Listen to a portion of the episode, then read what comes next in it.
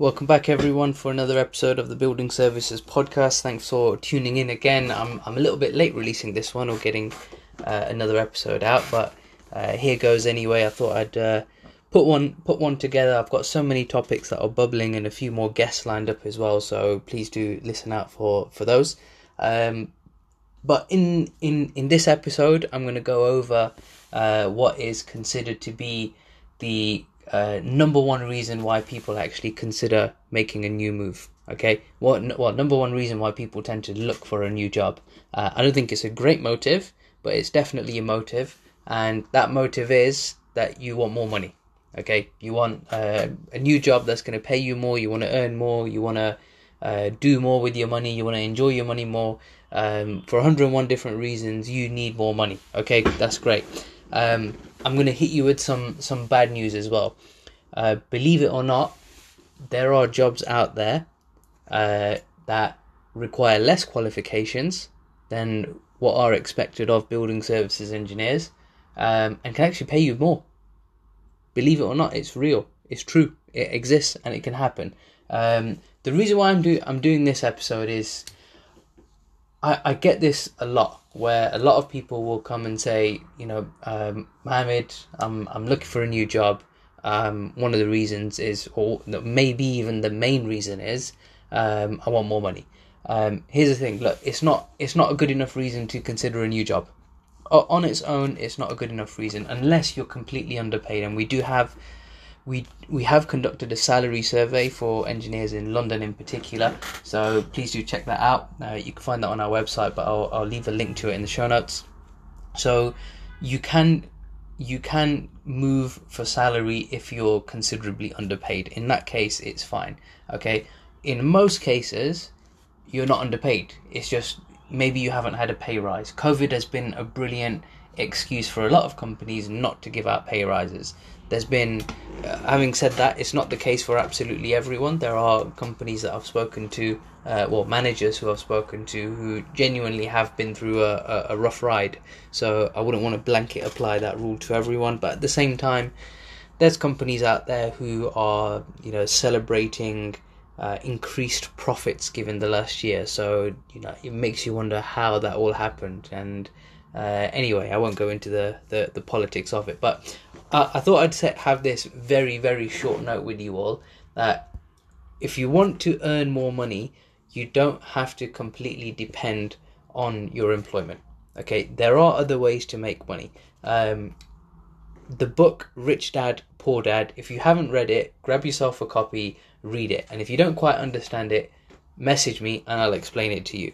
Um, if you follow the principles in that book, you could be you could remain a junior engineer for all your life, maybe even earning 25 or 30k. You follow the principles properly. Um, I don't see why you can't be a millionaire in 10 years' time. Honestly speaking, that's what it's like.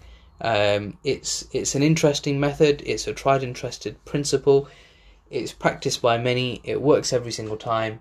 Uh, pick up that book, read it, and come back to me because if you want to earn more money, then you've got to ask yourself the question: What are you doing to make yourself earn more money? Because there's two. There's two. Well, there's a few ways that you can do it, but here's two. One is that you can increase your own skills and you can increase how valuable you are to your employer that will earn you some more money or you can still increase your skills and how valuable to your employer uh, how valuable you are to your employer and maybe they don't give you a pay rise you can look for a new job okay that's another way to get paid not to say that that's the best way to go about it the other option is like a lot of people do and the way a lot of wealthy people make their money is they go and invest and they try and they experiment and they lose some and they win some and they lose some and generally they'll win more than they'll lose okay?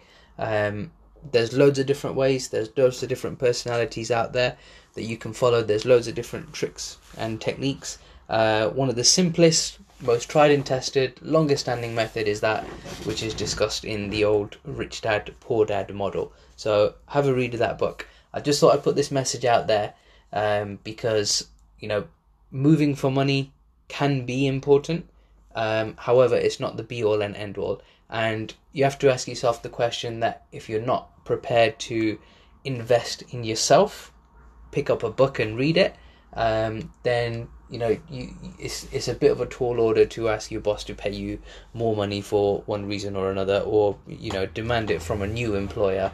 Uh, given the circumstances, because considering COVID and considering the last year, there's a lot of people that have been through tough times, and the the last thing on their on their plate is going to be how much more that they can possibly spend on one particular employee.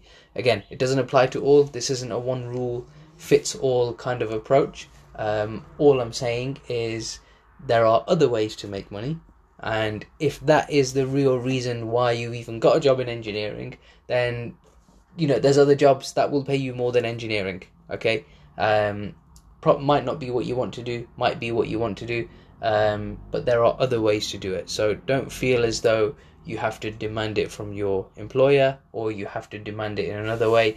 Regardless of what happens, you're going to have to do something to get something back. And my advice would be do something without piling on more stress and pressure onto your employer who may well have had the toughest ride of his life over the last 12 months. Um, that's all from me.